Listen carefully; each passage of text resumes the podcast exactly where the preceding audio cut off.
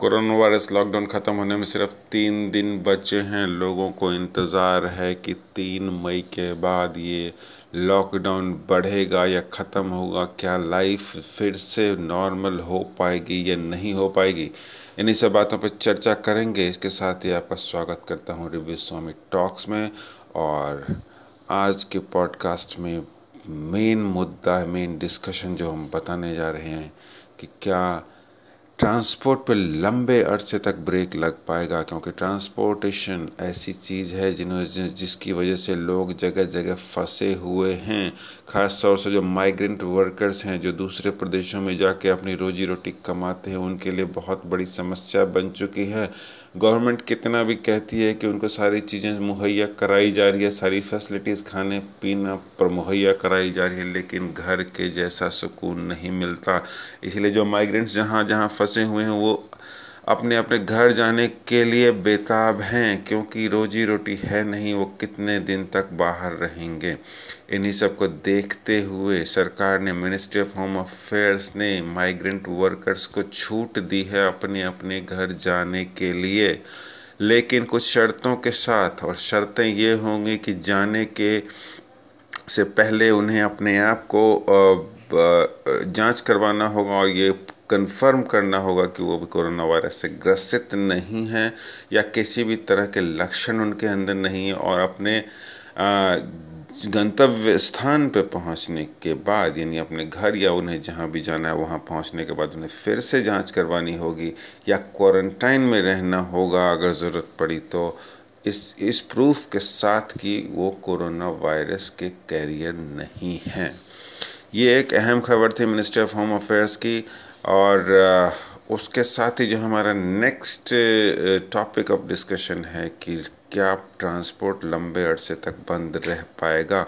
बिल्कुल भी नहीं रह पाएगा, ना गवर्नमेंट कर सकती है, ना ट्रांसपोर्ट कंपनीज़ इसको अफोर्ड कर सकती है, चाहे एयरलाइंस हो रेलवेज हो या रोड ट्रांसपोर्ट हो।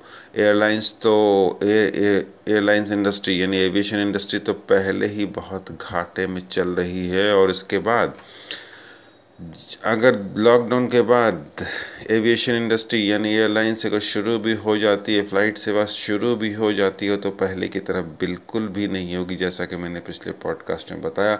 और अलग अलग एयरलाइंस ने अलग अलग अपने एहतियाती कदम ऐलान किए हैं। बात करते हैं रेलवे की। रेलवे स्टेशन पहुँचना रेल का सफ़र भी अब पहले की तरह बिल्कुल भी नहीं होगा। हो सकता है ट्रेन का आरक्षण करवाने के समय रिजर्वेशन करवाते ही आपको घोषणा करनी पड़ सकती है कि आप कोरोना वायरस से संक्रमित तो नहीं हैं या क्वारंटाइन में तो नहीं रहे हैं। इस टाइप की घोषणा आपको करनी पड़ सकती है और इसके साथ ही सरकार इस बात पे भी विचार कर रही है कि जो अंदर का सेटअप होता है, जो ट्रेन का सेटअप होता है, उसको भी इस टाइप से बदला जाए या सिटिंग अरेंजमेंट कुछ इस टाइप से की जाए कि एक डिस्टेंस मेंटेन हो सके, यात्रियों के बीच में उसके बाद ही यात्रा हो सकेगी। ये सब, इन सब पे क्या होगा, क्या बात फाइनल होगी गवर्नमेंट क्या दिशा निर्देश जारी करती है ये सब आगे के दिनों में हमें पता चलेगा। फ़िलहाल यही है। इतना कंफर्म है कि कोरोना वायरस लॉकडाउन ख़त्म होने के बाद भी लाइफ पहले जैसी नहीं होने वाली है।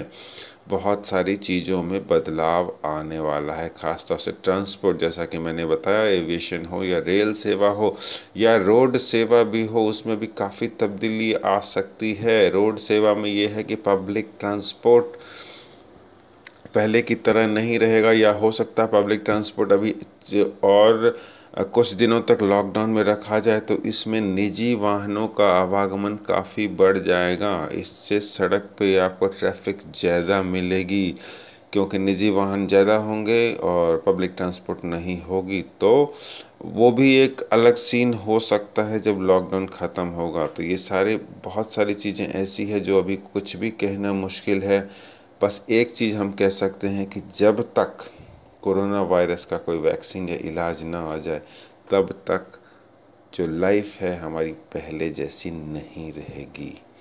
और जब आ जाएगा तो फिर लाइफ दोबारा पहले जैसी हो सकती है, लेकिन उसमें कितना टाइम लगेगा यह कोई भी नहीं कह सकता। हाँ ये है कि मेडिकल कम्युनिटी रिसर्च रिसर्च करने वालों की टीम और जो फार्मा मैन्यू फार्मास्यूटिकल कंपनीज़ हैं, वो सब दिन रात लगे हुए हैं इस काम पे कि उसका वैक्सीन को जल्दी से जल्दी डेवलप करके टेस्टिंग करके मार्केट में उतार दें। और जैसा कि सुनने में आया है कि सितंबर अक्टूबर तक वैक्सीन के मार्केट में आने की संभावना है।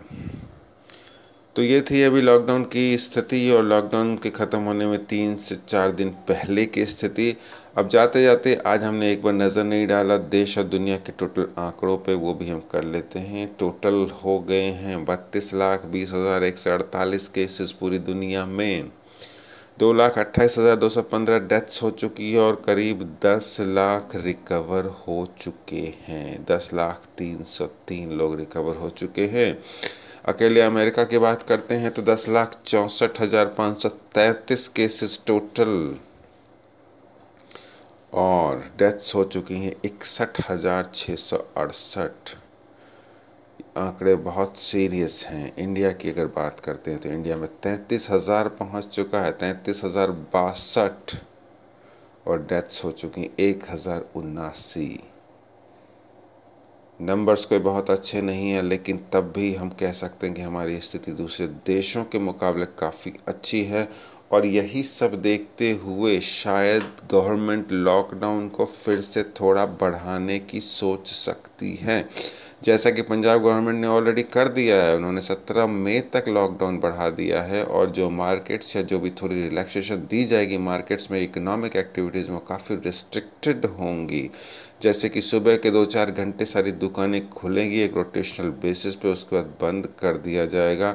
हो सकता है यही चीज़ आगे या दूसरे स्टेट्स में भी हो। लॉकडाउन खुलेगा, लेकिन शर्तों के साथ अलग अलग स्टेट अपने अलग अलग प्लान के साथ प्रधानमंत्री से बातचीत कर रहे हैं और मिनिस्ट्री ऑफ़ होम अफेयर्स क्या गाइडलाइंस जारी करती है, ये एक दो दिन के अंदर पता चल जाएगा। तो आज की यही स्थिति है। पॉडकास्ट सुनने के लिए धन्यवाद दोस्तों। मैं फिर से आऊँगा नए अपडेट्स लेके। बने रहिए हमारे साथ। Thank you